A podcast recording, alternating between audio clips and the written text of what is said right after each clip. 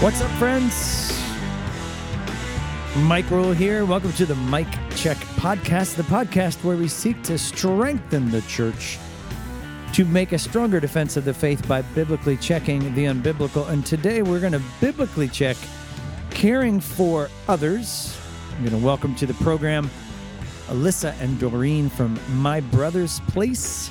But before we begin, I'm going to attempt to put a little biblical foundation on why we care for others, what the Bible has to say about it. And that being said, let's get it.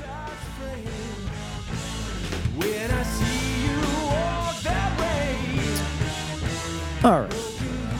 So, all right, easy, Ron. You're going to hurt yourself there. All right. Why does poverty exist in a biblical worldview? Well, you're probably not going to be surprised by this answer, but the answer is sin. Poverty exists because sin exists. But as always, there's a couple classifications that we have to say. We can't just say capital S sin, that's it. Neither is there, of course, a direct correlation between somebody sinning and them having a hard time becoming poor. First, one possibility is sin involving sickness that could create a disability, which would prevent someone from working. Sickness exists because sin entered the world and then ruined God's perfect creation, right? Sickness is a result of sin being in the world, right? Cancer, uh, disabilities, other things exist, right? And sometimes someone can't work because they've had a sickness which results in a disability. Second, sin could be involving an intentional accidents, accident or even some malfeasance of someone else. Because of sin, we hurt each other. Sometimes we hurt each other in big ways. Sometimes someone physically hurts another person. Maybe a drunk driver crashes into your car and now you are paralyzed and you can't do the job that you've always done and you don't have any other ways to make money. Or a physical assault, leaving someone unable to work. So sometimes sin manifests itself in intentional uh, actions against someone else that has consequences that leaves them unable to work and therefore in poverty. Someone could be sinfully oppressing or ruling over others and keeping them poor. Inequalities in societies actually exist. Many third world countries where the government officials keep all of the money that they're supposed to use for supplying food to their country, they keep it for themselves, and thus they oppress the poor or the people under them, and then they become poor. And maybe lastly, there's of course personal sin.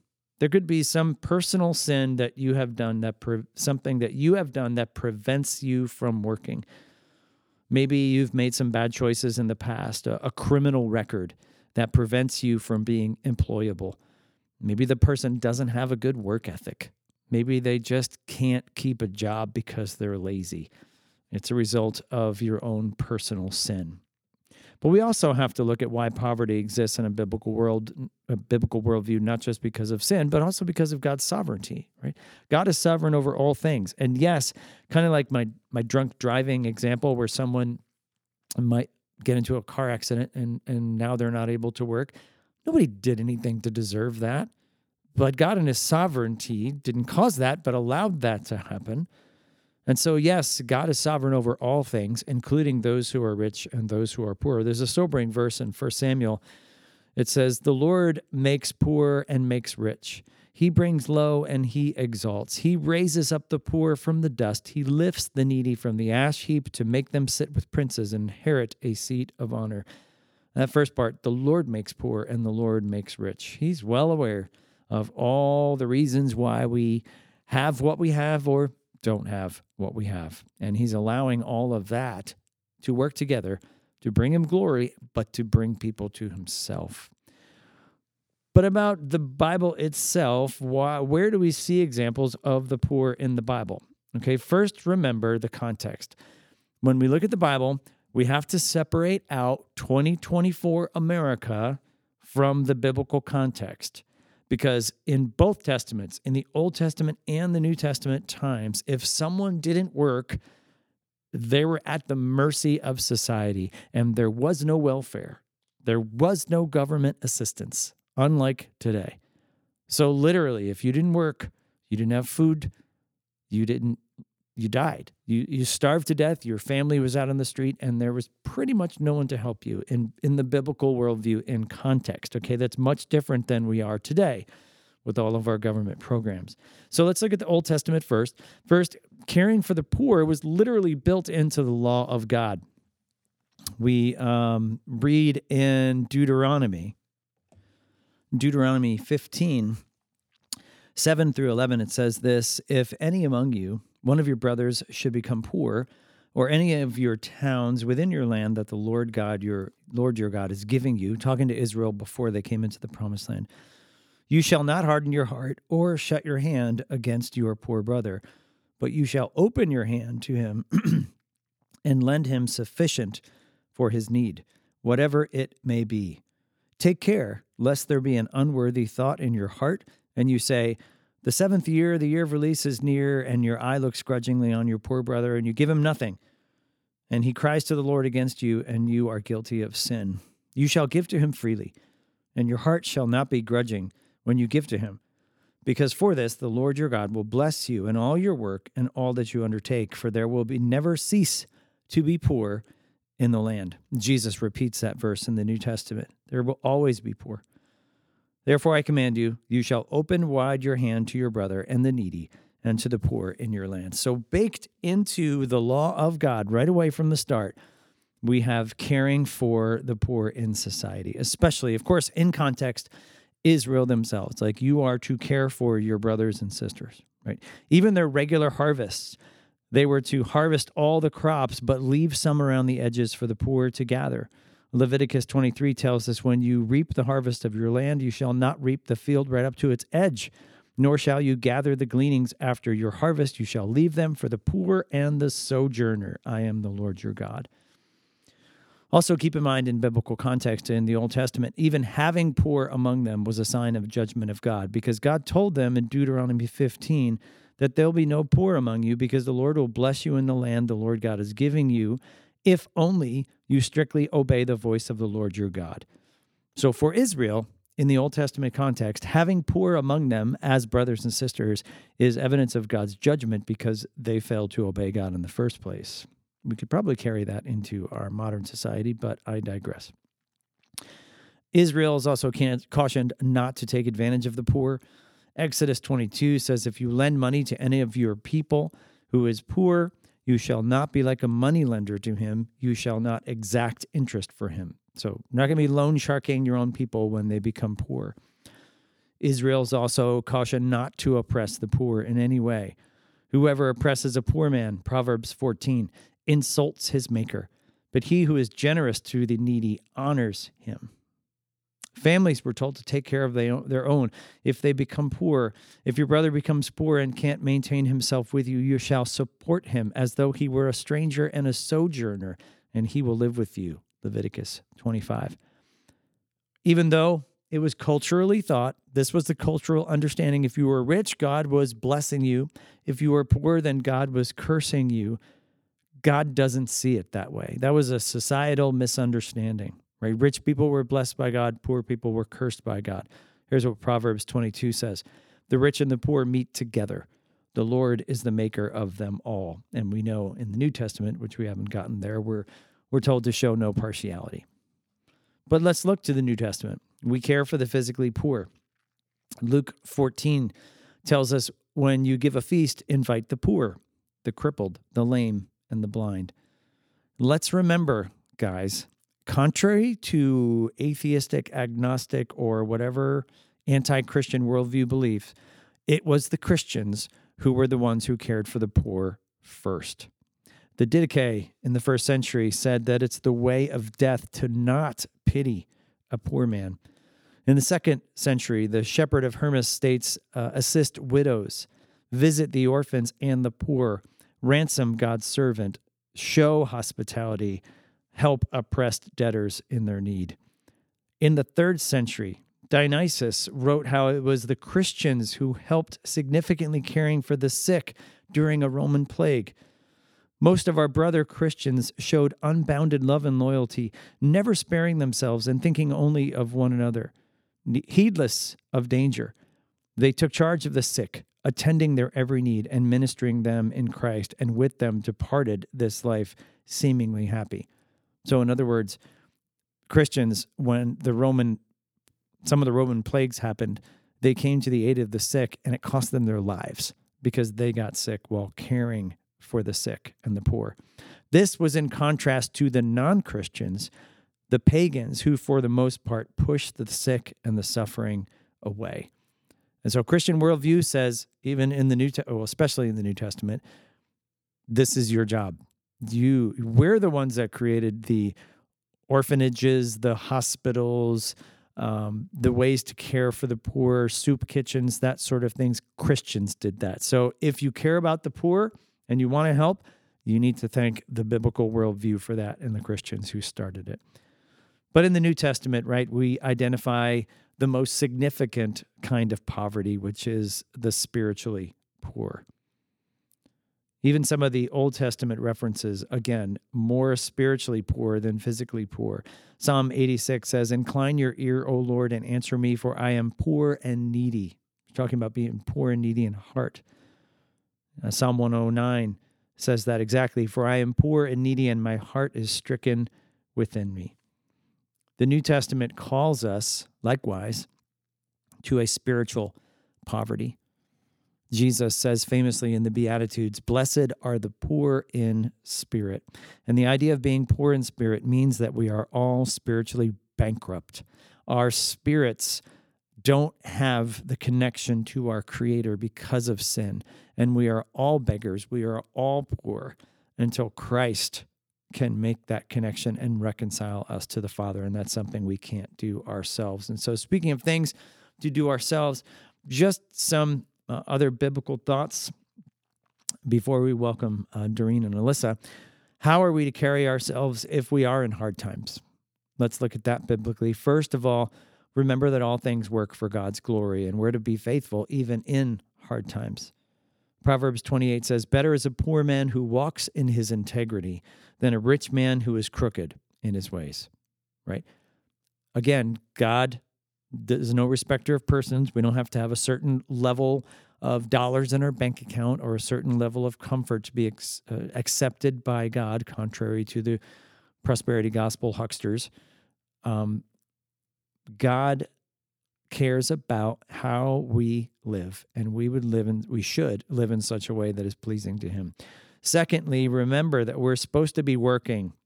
Work was given to us before the fall. Sometimes people think, oh, work was a result of original sin in the fall. No, that just made it hard. But the creation mandate was given in Genesis 1, where we're to go, be fruitful, multiply, subdue the earth, have dominion over it. That's work. Adam was told to keep the garden, to work it uh, for God. And so, biblically, when we're in hard times, we need to remember we got to get a job. Like, we got to get to work. And if at all possible, we've got to find a way to work. In the New Testament, it says, He who doesn't work doesn't eat. And, and that's a, a really good principle if you're able to by any stretch. And there's a million things that we could do now. I mean, how many online jobs are there now that we can do? Third, if we're in a poverty situation, resist the victim mentality right? Don't get sucked into uh, the oppressed and the oppressor mentality, the CRT nonsense, the intersectionality that we have going on in our culture, the haves, the haves nots of Marxism. No, let's not be victims here. Christians can't be victims. We're never victims. We're victors through Christ. And so we remember that. Fourth, those who oppress the poor will be judged by God. So if you're in a situation where you are poor because someone is oppressing you, remember that they're not getting away with anything. One day God will judge them. And remember back to Israel. Part of the reason that Israel was uh, under judgment by God, part of their failure was they did not take care of the poor and the, they oppressed the poor in their own country, their own brothers and sisters. Fifth, we need to remember that caring for the poor pleases God. Isaiah 58 says, Is it not to share your bread with the hungry and bring the homeless poor into your house? When you see the naked, to cover him and not to hide yourself from your own flesh. We've got to get after it. Caring for the poor pleases God. And so when we see someone in need, and we're going to talk a lot about this with Doreen and Alyssa. Uh, we need to help them.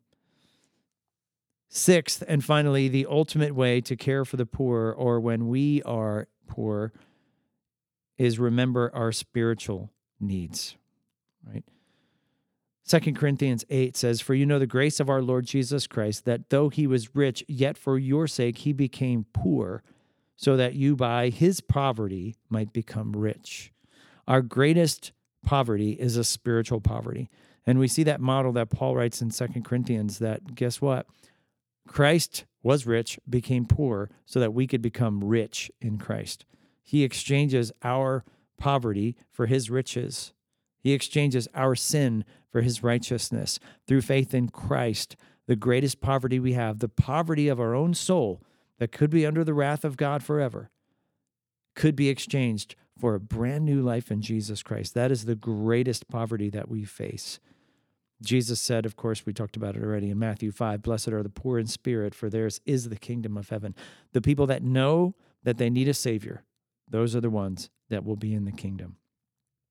Jesus came to do this. He quoted Isaiah and Luke 4 The Spirit of the Lord is upon me, because he's anointed me to proclaim good news to the poor. He sent me to proclaim liberty to the captives and recover of sight, recovery of sight to the blind, to set at liberty those who are oppressed. And so we've got to remember that our ultimate poverty is the spiritual poverty that we have apart from Christ. That doesn't of course, disqualify the physical poverty and the physical needs that someone might have. And so we are called to meet those as well. Um, of course, we talked about the numerous Old Testament references, uh, the law of God, and how that general equity still applies today. Of course, the principles still apply today. We could never get out of that saying, well, I'm a Gentile. I was never under the old covenant. I don't have to uh, care for the poor nonsense. Uh, Jesus ratifies that in the New Testament. Paul says in Galatians 2, uh, speaking of um, meeting with the Jewish brothers after he became a believer, they asked me to remember the poor, the very thing I was eager to do. So we see it in Jesus, we see it in the disciples, we see it in the Apostle Paul as well. So, how do we care for the physical needs of our brothers and sisters all around us who are in need. And to that end, I had a great conversation with Alyssa and Doreen about their organization, My Brother's Place, a place for spiritual and physical refuge for those in need. And uh, I cannot wait to share this with you. It's a great conversation. And so, without further ado, I'm going to give you Alyssa and Doreen. All right, so I have in studio here in the Mike Check Loftus Studios, I have two of my favorite people in the entire world, Alyssa Myhren and Doreen Baxter from My Brother's Place. And so, first of all, welcome to the Mike Check. Thank you so much. Thanks for having us. Thank you very much. Thank you for joining us today. So, tell us about My Brother's Place. Tell us about the the mission, the vision for those who may not know. Well, our mission um, is is simply to provide physical and spiritual refuge to families in need, primarily in Sussex County, and sometimes we venture out to uh, bordering areas of Sussex County. Melissa, okay. I'll let you hit the vision. Sure. Well, actually, we just rewrote this. Oh, so, nice. Um, I'll read it for us. But our vision is to glorify God by being the hands and feet of Jesus. With the help of local churches, we aim to meet the physical needs of families, assisting with housing, utilities, groceries, budgeting, and more. But we also focus on the spiritual needs by sharing the hope of the gospel of Jesus Christ. And we do this through biblical counseling, Bible reading and study, and by encouraging families to become part of a local gospel preaching church. We strive to build relationships with our families based on trust and respect while showing grace as we walk alongside them through hardships.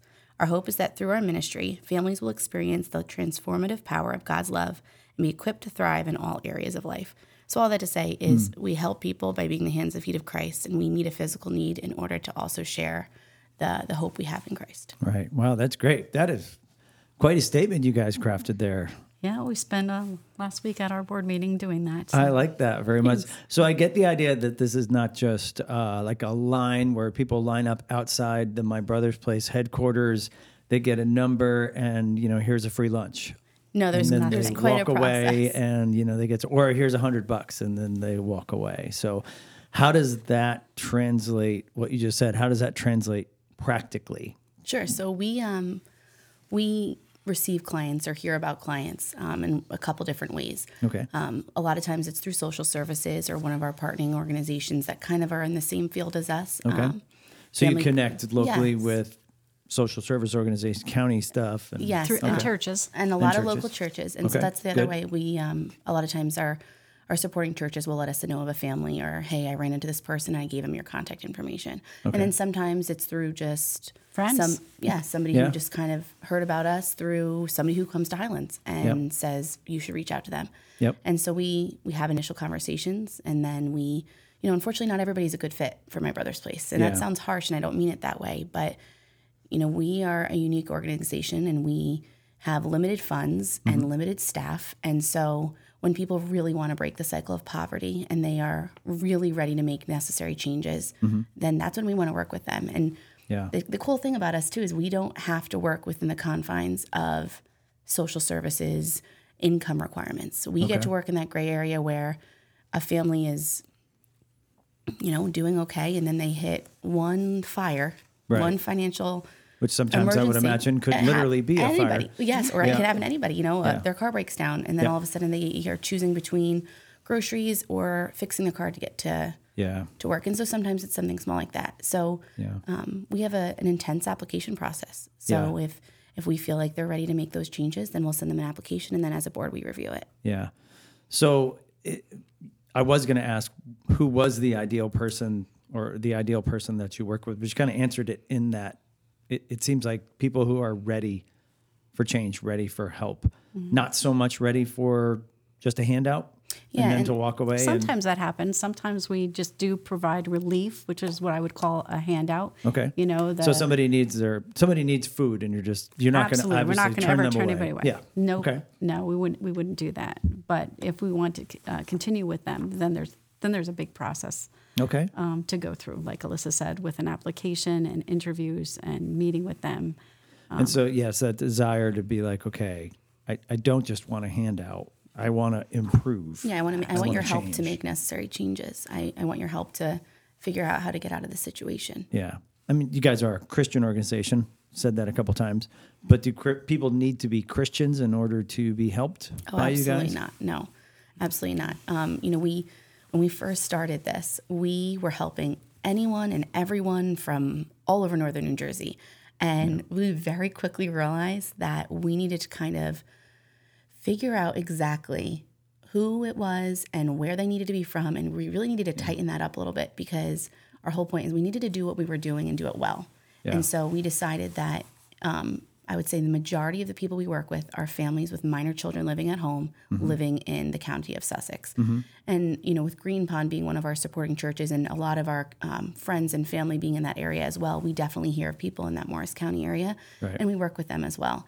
Um, and occasionally there is a single mom or uh, not, excuse me, not a single mom, a single person that Yep. would reach out Yep. and you know we're not going to turn them away if they have nowhere to stay that night so we'll you know do a night in a hotel or try to help them find another organization that might be a better fit Right. um, but So speaking of so single that- moms we work with a lot of single parents Uh, Right. that i would say Yeah. is the majority of the people we work with are single parents Yeah. And even in that, right, you see the breakdown of the family. You see the breakdown of our society and those things where it's like so much of that. I'm sure we'll get into this in a bit, but just that's the consequence and that's the byproduct of some of those things. Absolutely. I'm sure you Absolutely. run into that a lot. for sure.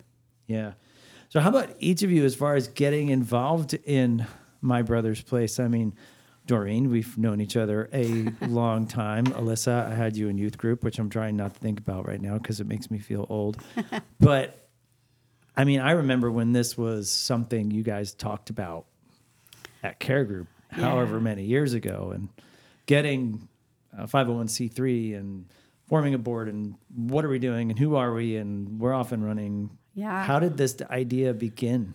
So it, it kind of started back in 2009, 2010, when our economy was kind of collapsing, and uh, my husband Len's business was uh, not getting very many phone calls uh, for work. We had a lot of people who he used as um, contractors, and they were calling us without uh, any work. We weren't able to help them, and so um, things around us were kind of collapsing financially. And uh, the th- thought just kept coming into my mind: if this is happening to my family, and I am middle class, or um, Yeah. what about people who aren't in the middle class, or uh, how how how are they surviving? And so it just became something that we became very aware of that right around us in our neighborhood, in neighborhoods near us, that there were people who were struggling to pay their bills, keep their house, pay their groceries, um, put food on the table for their kids, and it was really hard. So uh, the Lord just was laying it on my heart to do something about it, and uh, I went to a bunch of people, asked them to start praying, you being one of them, and. Um, People began to pray, and then in uh, 2013, I'll admit, back then when I was praying, I wasn't exactly sure what I was praying for. Like I, was don't think like, anybody get- did. I don't, don't even know, if I know. knew because originally I started thinking I just want a little house that I could put people in when they need somewhere to stay. But, uh, But it became so much more. It wasn't that simple. No, I think we both wasn't. felt Yeah. that. yeah. Um, I mean, I can't even imagine. I mean, having done the 501c3 here for Highlands, like I, I know what that was like. It and was for a you guys, lot for the work. ground up, it's oh my goodness. Yes. So we didn't even have a lawyer helping us. So we had uh, a lot of great people who uh, stepped in to, to write papers and, and things for us. Um, some of them are board members now, and Nice. we're really grateful. Where Some are did the name ones. come from? I don't know if you were going to get to that or not, but where did- Oh, so my brother's place, we were trying to come up with a name, and actually, um, my sister in law, uh, Debbie, came up with the name. She goes, What about my brother's place? And thought about it. And the reason for the name is Jesus is our brother. That's the main reason for the name. Um, the second reason was that um, my brother Todd, who passed away, was um, influential in my spiritual walk, and it was kind of a weird way, I guess, to for me to honor him. And uh, Sure. I don't know, honor is the best word, but to honor him, I guess. Yeah. And then the third reason was, and what, this was a, a big reason, was that when we had a child in our program, specifically a teenager, Yep. we didn't want them to feel embarrassed. So if they could Gotcha. say, we're hanging out or we're, we're I'm at my Staying. brother's place, Staying, staying yeah. at my brother's place, you know, um, yeah, it wasn't something that would embarrass them. right. It Wasn't like a home So- or a shelter. Right. Yeah. So those were the main reasons why Okay. the name. And when did you get uh, official? When was your your 501c3 or whatever licenses else? I'm not even really sure what other licenses So- you need to, to get rolling. Yeah, we uh, we got our 501c3. I believe it was 2013. We um, were registered with the state of New Jersey 1st and then um, the Lord was so gracious to us in um, getting our application to the right person. We only had one thing that we had to fix on our bylaws, Wow. um, and um, it, it went through real quickly. And so then the phone lines, uh, I believe, opened Turn the up. phone lines on and We, I think we we ringing. paused a little bit to gather, you know, just things. I did we open the phone lines?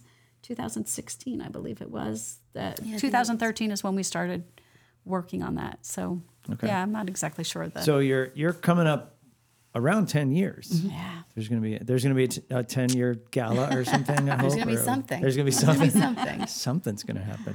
Okay. So I didn't get involved with my brother's place right away.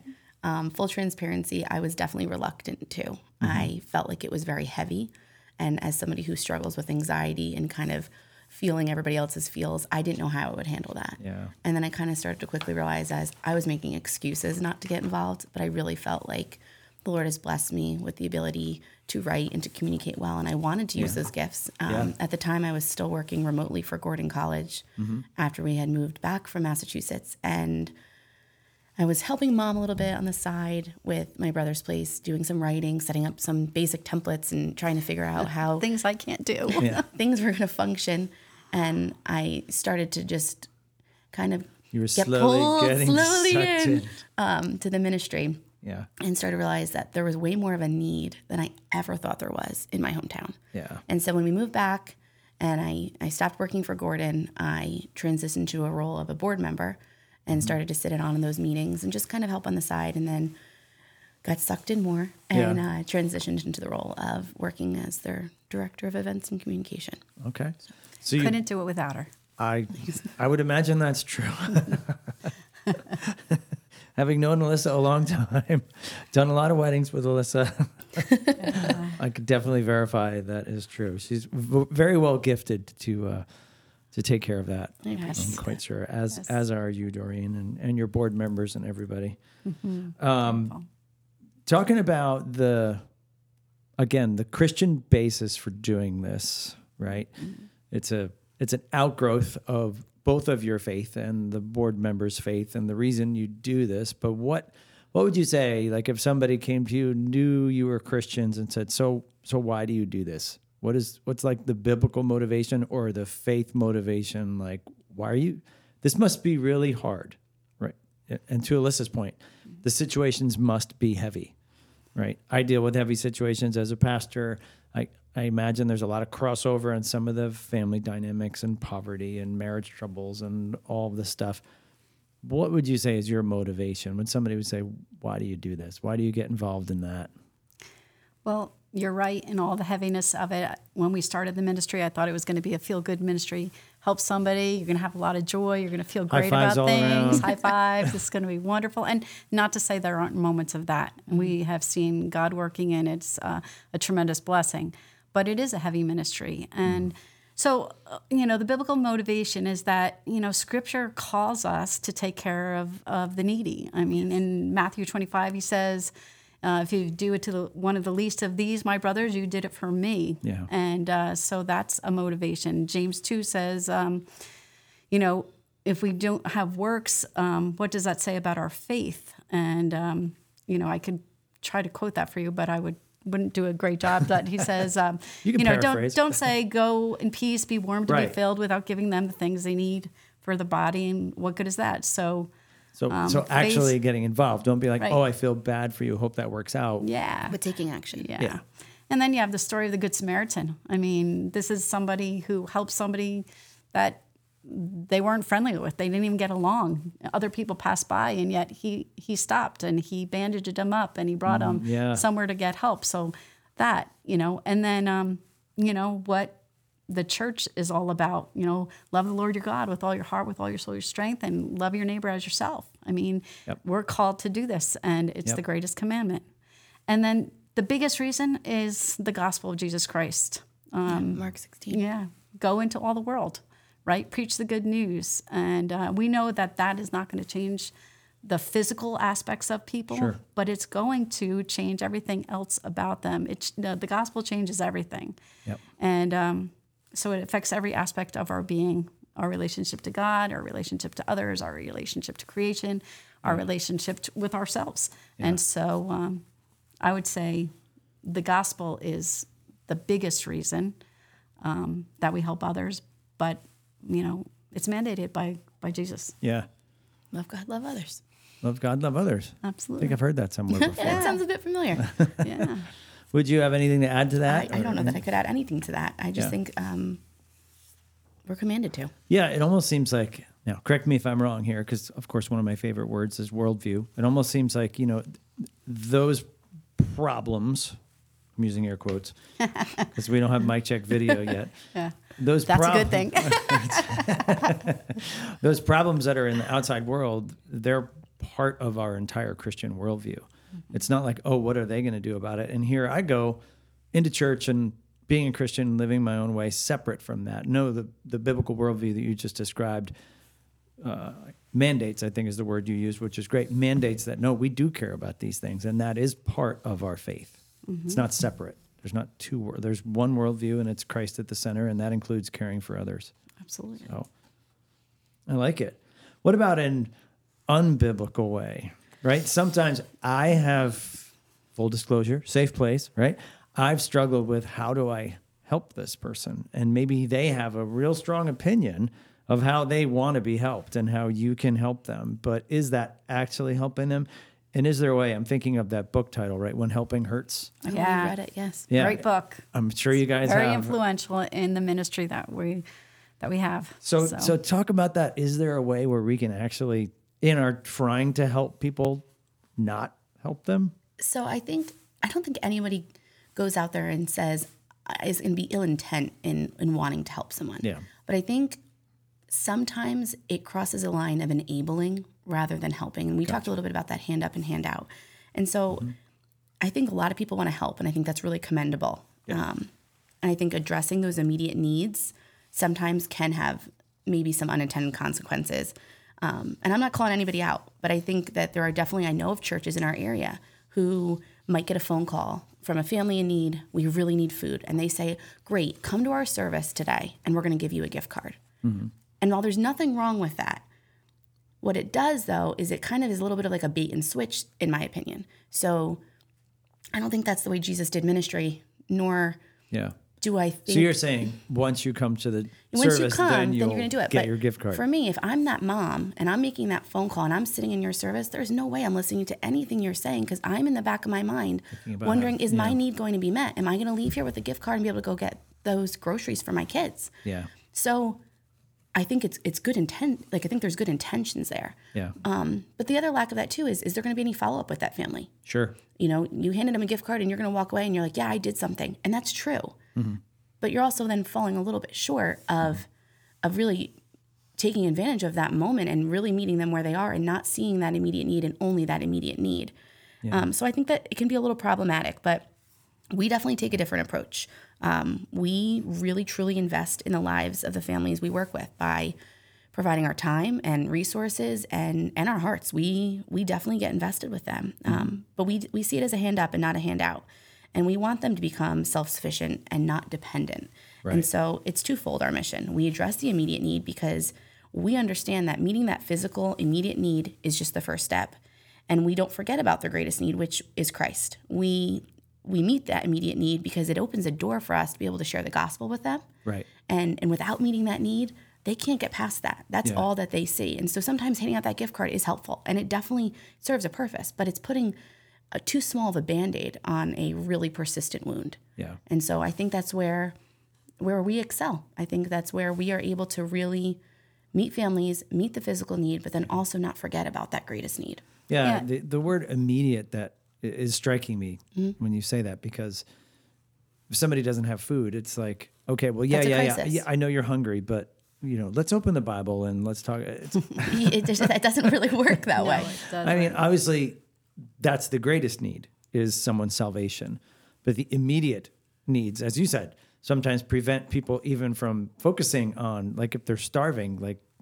Give they're them not, something They're not eat. really going to be Right, thinking right. about their, Right, or there's no Right. electric in the house and they have, you know, five kids and Yeah. the refrigerator's not working and the food's going bad and all of that. You know, there's there's different causes of poverty, and um, I think it's it's really crucial that we um, take the appropriate action for the the types of poverty that there are. For example, we could have two families come to us, um, both needing uh, their rent paid because they're going to be evicted. Okay. One family could have the situation where the father in the family had a heart attack and he can't be the breadwinner. There's no one to provide for them at that moment. It's not time for the mom to get a job or the older children or leave the whatever. kids They- or- right, exactly. Those kinds of things. Whereas maybe the other family um, just chooses not to work. Uh, they they like getting the assistance from the Yeah, government. I was actually going to go here, so I'm glad you're saying um, that. and and things like that. So their their financial struggles struggles, although they're the same, they're both in crisis. It's uh, the approach has to be very different. So we want to provide relief to that first family who has you know the situation with the health issue. They they can't meet that need. They need relief right there, right then. Yeah. Where the other family, they still need some kind of a relief. They're still going to be evic- evicted, but they more need a plan. They need some kind of a, a developing plan where they're not going to wind up staying in that same place. So both families need compassion. Both families need help. but grace. they're yeah, and and grace, and they're but the, it's distinct, and they require different responses. So Imagine um, that sets up some hard conversations sometimes. Oh yeah, sometimes it's very very hard. Um, But that's Yeah. that's the whole nature, unfortunately, of personal responsibility. Right. And um, the idea that how much not the church, not you guys, but our society and government has enabled people to think like, well, just help me the way I want you to help me, and that's it. I don't want anything else. yeah i think it's a very broken system Yeah. and, and we all do it, right? Providing relief to somebody is easy, right? When uh, even at Christmas time, when we do a collection for our families, that is well thought out. It's not like we're just providing a relief, but but things like that get a lot of support because it's quick. It's a quick thing. I've done something. I feel good about it. I feel good about it, you know, when I do something like that. And so Yeah. it, it's it's harder to do the development because it takes a lot of time. It takes a lot of effort. Um, but we don't want to be uh, just enabling people. We don't want them to to feel like they're they have a uh, they're dependent on us or they have a sense of entitlement. Okay, so when we, work with them, we, we really create these very customized, mutually agreed upon plans. I mean, it's it's very intentional and and it's intense because while we want to do everything we can for them, we're also not going to do things for them that they can do for themselves. Right. We will never take the actions that someone else can take because they also need to take ownership Yeah. of the hardships that they're facing. Because if we were to do everything for them, then they're going to be stuck in that situation. Because when we, you know, a year down the road, six months down the road, whatever that is, when all of a sudden we're old not adage of holding give a them, man a fish or teach a Yes. man to fish, Right. right? It, we, we are really trying to work with families. so that um, it's a sustainable solution. Correct. Yeah. Right? It's not just here's a gift card, go on your way. Right. So it does take a lot of time. Yeah. And it is heavy. I'm oh I'm I'm sure it is. Yeah, there's been a lot of situations, uh, whether it be from the pandemic or from just you know, million other reasons. So I'm sure you see them all of why people are in the situations that they are in, whether maybe through bad choices of their own selves or somebody else did something to them, sinned against them in some way, or society or something happened, sickness, just in general. So are yeah. I do think the pandemic had a huge effect because so many families were getting a lot of assistance during that time, and you couldn't be evicted, and yeah. people were for landlords. And now that very- stuff's going away. and now that's all going away. And so some people didn't get the jobs back that they had before, or it's altered, and so their income might be part time instead of full time. So that definitely had an effect. Um, I also think a huge contributing factor right now is just the increase in the cost of living. Yeah. I mean, groceries are insane. Rent is Gas. is no longer affordable at all. Yeah. And the, the places that are low income, you, you can't get into. The, the waiting list is astronomical. Hmm. Yeah, back in when we started this in like say 2016, a one bedroom apartment was going for like 700 and some odd dollars. Mm-hmm. And now that same one bedroom apartment is over $1500. wow. So it's it's very expensive. The other thing that I don't know if I should say this or not, but I think our system our system is broken. Like I think there was good intentions when You mean the government? the government system? system. I think there was good intentions, but now, for example, you know, the Bible commands people to work, right? So we encourage our people to get jobs. They'll get a job. It's a low-paying job, perhaps sometimes, and because they get the job, their uh, food stamps crash. And so now, because they're working, they're in a worse off situation financially than they were because they're working and lost their food stamps. When Yeah. say they were getting maybe eight hundred dollars a month or thousand dollar a month for food, Right. And now they're maybe getting one hundred dollars. Wow. And Yeah. so um, it's it's a broken system. We're not rewarding the people who are trying. Right. There's the system too, and then I'm also thinking about the families in society. Right, our families are broken too. I, I wonder how many people you come in contact with and help that themselves now that they're parents and they have little kids but they themselves didn't see a healthy family. They themselves didn't have maybe both parents working together in a stable household. Uh, maybe they themselves are like this is all i've ever known is Yes, you know, it- it scraping can be. by and you know nowhere to live or whatever else or dependence on the government. Do you see that a lot where it's kind of generational? I have seen some cyclical things happening like that. Um, just actually, this past week, got a phone call from the daughter of somebody we helped when we first started the ministry, and so there is that, and and the hope is that through Christ and through these plans that we set up with people, that will stop that cyclical thing from from occurring from generation to generation. Yeah, yeah.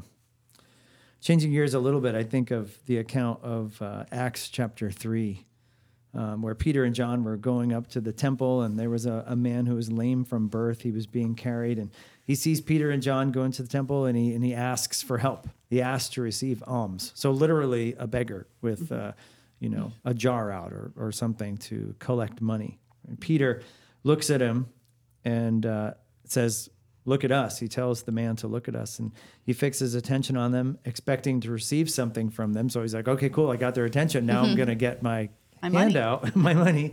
And Peter says, I have no silver or gold, but what I do have, I give to you. In the name of Jesus Christ of Nazareth, Rise up and walk. And he took him by the right hand, raised him up, and immediately his feet and ankles were made strong. Leaping, he stood, he began to walk. He entered the temple with them, walking and leaping and praising God. And all the people saw him doing this, right? And they recognized him as the one who would sit there and asking for alms, and, and they were filled with wonder. I mean, there's so much of what we've talked about in these verses, right? The idea that, no, it wasn't, I'm not just going to give you a handout and walk away. Right. I have something far greater. Well, he took him into you. the temple. To me, that's Yeah. huge, right? And a he's praising point. God.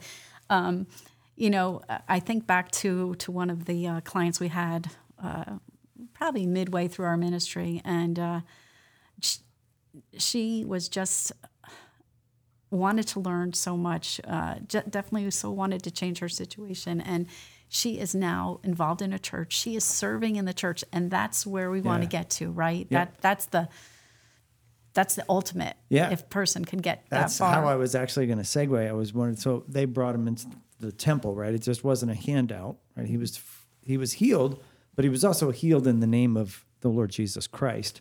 So how does my brother's place go about integrating faith into this? How do you how do you then you know it's it's obviously beyond a handout. How do you share the gospel with people? How do you integrate the biblical worldview? Is it something when you're talking with them, when you're sitting down? How does it how does it normally come about? It's a great question. Um, so, on our application, one of the pages is about their spiritual life. Do they have a faith? Who do they think Jesus is? Are they open to biblical counseling? Do they own a Bible? We, we ask a lot of these questions um, just to have the information. And then sometimes they have no interest in biblical counseling, um, but it doesn't mean that we're still not going to share the gospel if and when we meet with them. Right. Um, so we have case managers, and our board does make up some of those case managers, but we also have a group of volunteers that work with us. Great. And so when we're going to meet with a client, the very first very first meeting, we talk about who we are, what we do, and why we do what we do. Yeah, and so we pray before each meeting, and and that door slowly is opened.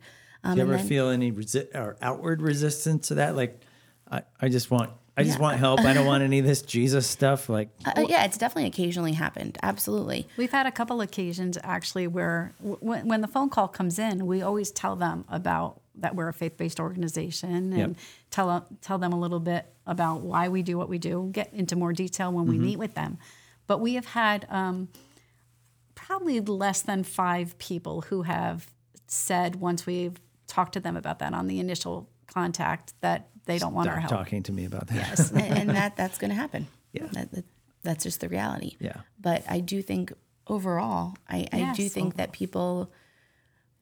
I don't mean this to sound bad, but when you're in a desperate situation, you will take any form of encouragement. Mm-hmm. And if we're telling you that's God right in that very moment, and you're really vulnerable, you're like, okay, tell me more. Yeah. But it softens their hearts. It opens up Right. that door. I keep saying opening up that door, but for lack of a better term, we're opening the door. and so it gives our case managers the the opportunity to to share the gospel with them. Yeah, it's the reality that when we are in trial, when we are suffering, that's when the Lord has our attention. It's like all the other things have been stripped away, and now it's just us. Right. And then it's like, okay, We were just God. talking about that in a Okay, meeting this God. morning, right? When we go through the trials that we have, it can either draw us closer to God or, or pull us away from Him. And we have found that most times it draws people closer. We see God's faithfulness in situations. We Yeah. see, um, we go to Him in prayer. Yeah, because when so- things are going great, it's like you know Yeah, I can do this myself. we myself. can forget God. But there's been quite a few clients who have sat in the chairs of this church, um, who yeah, I don't know that they ever sat in church before, but they've they they've come and and some have stayed for weeks and some have come once, but it, it's happening in churches all throughout the county. Some have been at Lafayette and, and Yeah. Sussex, or um, yeah, Sussex and Sparta, great. and and that's encouraging to me. Yeah. What about the average person? Like apart from We, we are pretty average, Oh, also. you definitely well, you're above average, I would say. No, no. apart from my brother's place, right? So somebody's listening to this and maybe it's just like, I know somebody's in need. Maybe they're not really a fit for my brother's place or whatever. Or maybe they just feel like, no, the Lord's like, no, you help, you get involved. What can the average person do to kind of get involved practically? right. I think before you can even get to like the practical thing, um, for me, I I would just encourage everyone and anyone to know the organization that you're supporting, to to know their vision, to know their mission. What do they do? And and would you be proud to have your name as a donor listed? Okay. And so I think that's just being a, a good financial steward of your resources. Yeah, definitely. Um, and so that's the first thing because I think Okay. that that in order to, I, I think that's I think that's the responsible thing. Okay. Um, but I think there's a lot of practical ways that the average person can. I feel like we're we're we're average. We're definitely average. Our board is average. We're average. Listen, Pastor Mike, we were just people who saw a need and wanted to try and meet it. So we're average. We don't have degrees in anything. No, no, we do have degrees. We just don't have degrees in not social degrees work. in social work. we have degrees in education and communications and things like that, but not in social work. So it's just uh, it's just average believers doing what God says. It's building relationships with people. It's doing the one another's of the Yeah. of the word. Um, it's caring for them. It's praying for them. It's spending time with them. It's sharing the hope we have in Christ. Yeah. Um, it's just loving our neighbors, really, when it comes down to it. And you know what you said before, and it, I'm thinking of it now that sometimes you just don't really know what to do. There are times that we just don't really know what to do, even as an organization. Yeah, I was actually thinking of that just now. Like, we oftentimes have that analysis paralysis. Like, I want to help, and maybe Where do you even start? Yeah, where do I even start? A or B? Like, I, I'm scared. Like, I don't even want. I don't want to make it worse. I'm way out of my comfort zone here. Mm-hmm. What if they just get mad at me because you know? Mm-hmm. What do you think? I need your help or something weird like that. I just think we're so unfamiliar in general of how to do it that that sometimes stops us from doing anything. And unfortunately, I don't think there's an easy answer there because everyone's situation is so different and, Right. and the depths of their need are so different. But tangible things that anybody can do, um, and you can donate to your local food pantry. Right now, food pantries in our area are being depleted because just the rise in cost of things. So that's meeting an immediate need, and that is definitely helping. And that's a great place to start. food Um, cards. Yes, food cards, Food to, cards, yeah. so that people can go get the things that they can't get at a pantry.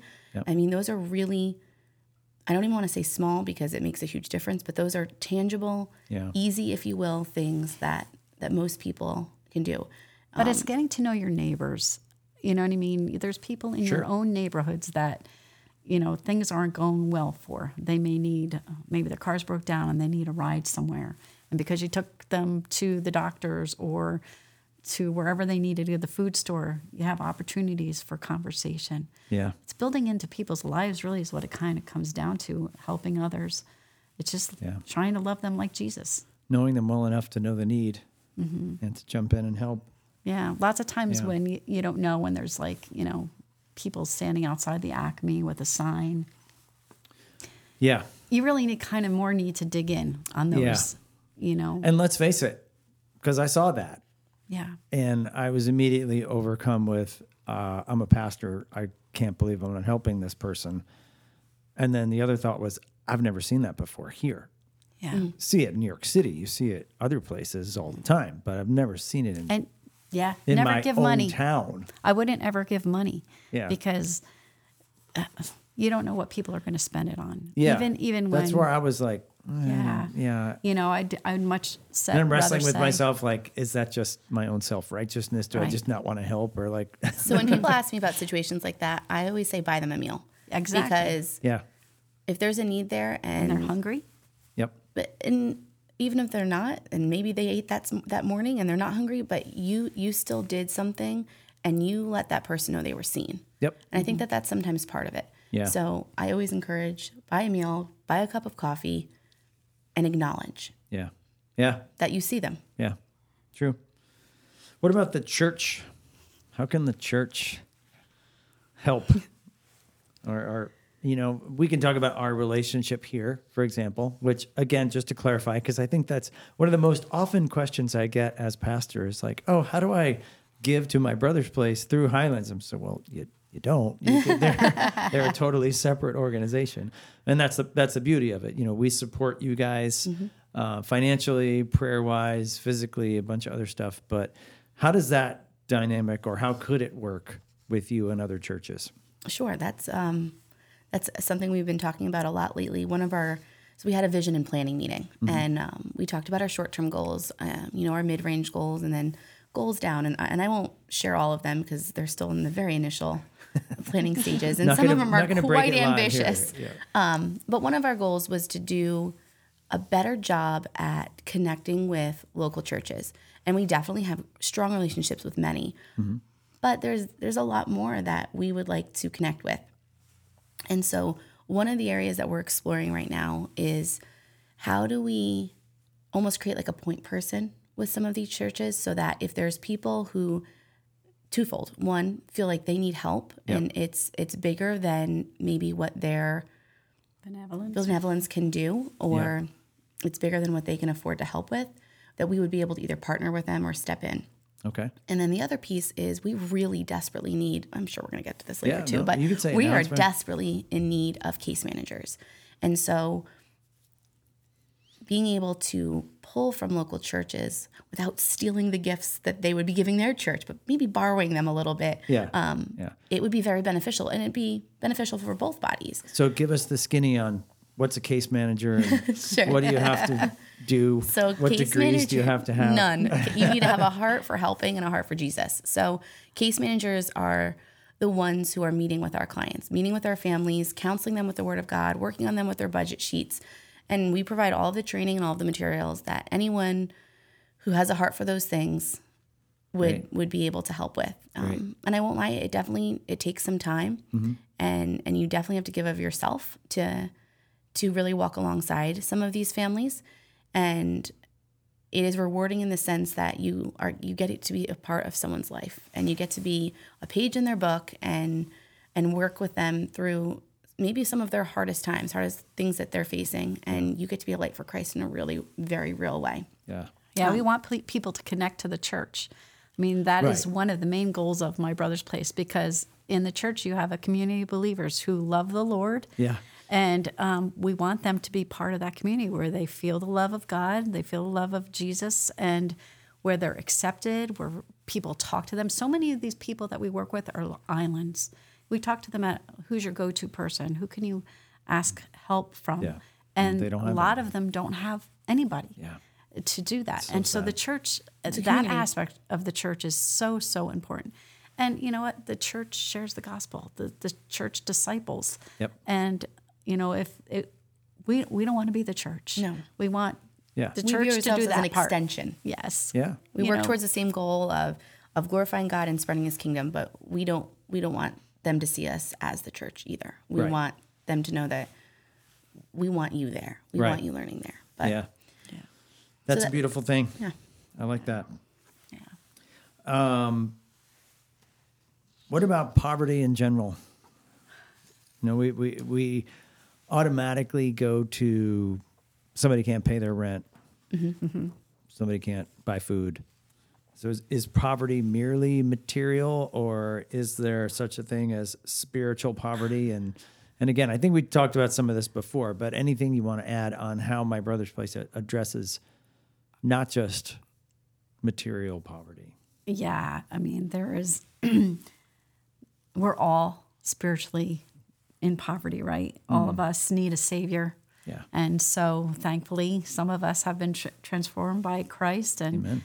and, be, and uh, so everybody's in need of a savior. So none of us are free from being impoverished spiritually. Right. And we need to remember that when we counsel and work with our spirit, right? Exactly.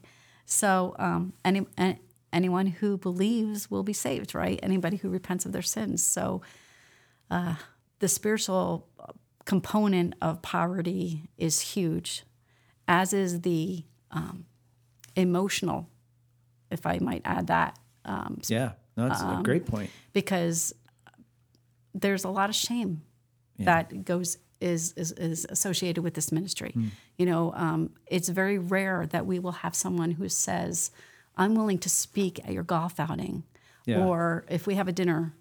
There's going to be a very few people that we would be able to tap into to Get up there and, and say publicly say, because yeah. there's a lot of shame. They're they're embarrassed. Um, they feel like you know men are feel like you know I'm not providing for my family. I'm not being responsible or or things like that. So yeah, there's a lot of areas of poverty that happen. But as we work with these families, what we always have to keep in mind, and, and I would say this for anybody, is that we can't forget that we're impoverished too. As we work with these families, God is sanctifying us as well. Mm-hmm. It's not, you know, we're up here and you're down there. Right. We're look, we're we're working alongside each other. We're we're spending time in the Word alongside each other. We're spending time coming up with your budget. We're doing it together. It's not like we're telling you what to do. Yeah. It's not like we're the parent and they're the Yeah, child. we're not telling you this is how you need to spend your money. We're we're helping you say this is how much money you have. Mm-hmm. These are your needs. What's left, that's that's up to you. And yeah, Yeah. We're, we're not the parent. We Yeah. yeah, I think it's just really important that we never have an attitude of having arrived. Yeah. Because we haven't. We're Well, all Yeah. growing. I certainly haven't. I still call you all the time for questions. It was uh, our friend Martin Luther who said spiritually, right? We're all just beggars trying to tell another beggar where to find bread, Absolutely. you know, and sp- spiritual bread, of course. And that's exactly that attitude right there. I mean, It's hard to have an attitude of superiority when you realize that uh, we are all sinners separated from God That's right. and have been saved by his grace. So just another another plug for the biblical worldview of how that makes all this work. You know. What about uh, other practical needs? We talked about uh, case So I- managers. Yeah, talks a little bit about case managers. how else can people get involved with My Brother's Place? Thank you for asking. Um, you know, I do want to say one thing. We are often asked, you know, how can I get involved? How can I help? And it's hard because I want to say, everyone, come help. I want all of your help. I never want to turn anyone down. But what we do is we, it's sensitive and people are private. And so as a board and organization, we work really tirelessly to protect privacy. Um, and sometimes I'm sure they really appreciate that. Oh, too. absolutely. Um, you know, being f- he, from here and Mm-hmm. working with families in our town, um, sometimes we're really careful because I don't always want people to know that I work with my brother's place because Yeah. I'm the one who would be sending your application. And so Right. I never want to take away anyone's dignity or make them feel embarrassed Mm-hmm. about asking for help because I think that takes strength to ask for help. Um, so sometimes it's hard to give an immediate answer when somebody asks, like, what can I do? Yeah, because right. it's like, well, um, but the one, you know, we we covet their prayers. You know, please be praying for our organization, Absolutely. for our board, for the families we work First with. and foremost, yes, prayer. please pray. Yes. Um, and then the second thing is uh, we did mention the case managers, but we are a nonprofit and we do not receive any government assistance whatsoever. And as I mentioned, we have some ambitious goals for our organization, for our small nonprofit organization. We have some ambitious goals for the near future. And so the one area that um, we're focusing on a little bit right now is just increasing the number of monthly givers. And I'm not talking you to write me a check every month for a thousand dollars and be this huge donor. I'm not saying that. Um, but if we can increase the number of people who regularly support us, Yeah. it just it it, it creates it's healthy. So it's, healthy for an organization. You guys have events Correct. throughout the year. One of my most beloved things is is the golf outing, right? Which we is have a that. big help to you guys. But you also then, besides those events, So the one day in day out, Yes. kind of monthly giving would help. Correct. Um, and so the conversations are continuing. Um, you know, we've talked about potentially adding a dinner so that we are really able to continue those relationships with those that support us, um, with the local churches, with our donors, with the people who prayerfully um, and faithfully just support us. And so that's a conversation that we're continuing to having. But yes, our golf outing is always the first Friday of October. A little plug there. um, and you know what? It's it's been a it's one of my favorite days of the year. And it's not even so much about the money that's raised. I feel like every year it gets better. It's oh, thank you. Alyssa does a great job. But it's it feels like family when we're all there, and it's it's one of my favorite days because you get to see people who who really believe in what you're doing and ask questions that make me really think sometimes on the spot of. Yeah. Um, let me come quick up with a story um, about a you know recent client. They they are eager to learn about what we're doing, and that's encouraging. Um, but yeah, so coming to the golf outing is always really appreciated as well. Um, and thankfully, we have sold out the last couple of years, and Yeah. Um, and that's great. But it's networking too. I mean, that's what I was gonna say, too. Yeah, it's it's networking. It's uh, you know, sometimes we have the need to ask a lawyer a question. Um, Oh, I see. sometimes Yep. we've had an accounting question.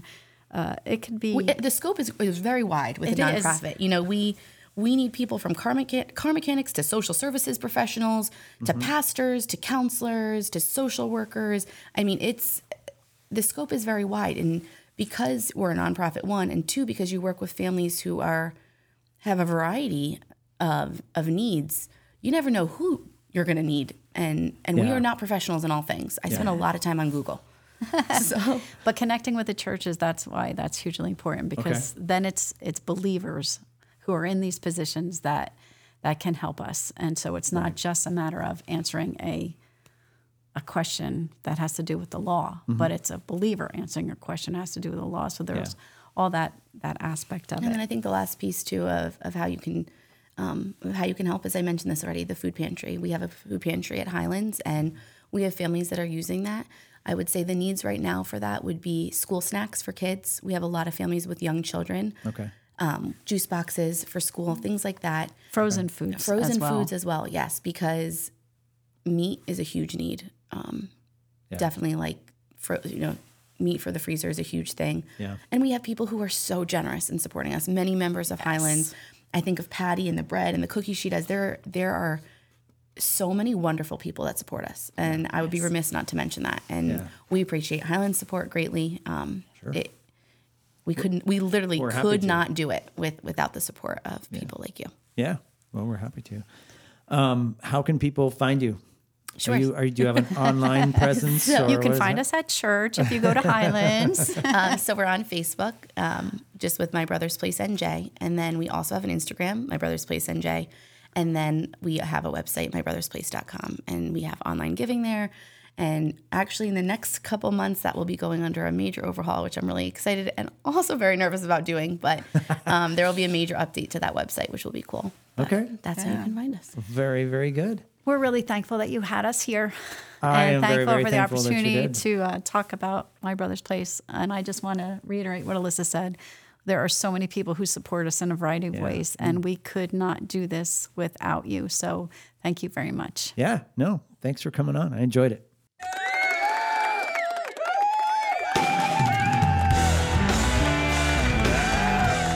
Well, I hope that you have enjoyed this conversation with Alyssa and Doreen from My Brother's Place. Thank you, ladies, so much for coming on the program. If you'd like to find more out about the Mike Check podcast, you can look us up online at themikecheckpodcast.com. We are also on the socials, on the Insta, on the Facebook. If you'd like to reach out to us, you can fill out a contact us form on the website, or you can email me, Mike, at themikecheckpodcast.com. If you'd like to find more about Highlands Bible Church, the best way to do that is to come visit us on the Lord's Day, Sunday. That's right. Sunday is the Lord's Day, the day of Christian worship. 9:30 a.m. right here in beautiful Vernon. You can look us up at highlandsbiblechurch.org. We are also on the socials. And once again, thank you so much for listening to the Mike Check. Until next time, keep checking the unbiblical with the biblical, and we will see you again on the Mike Check.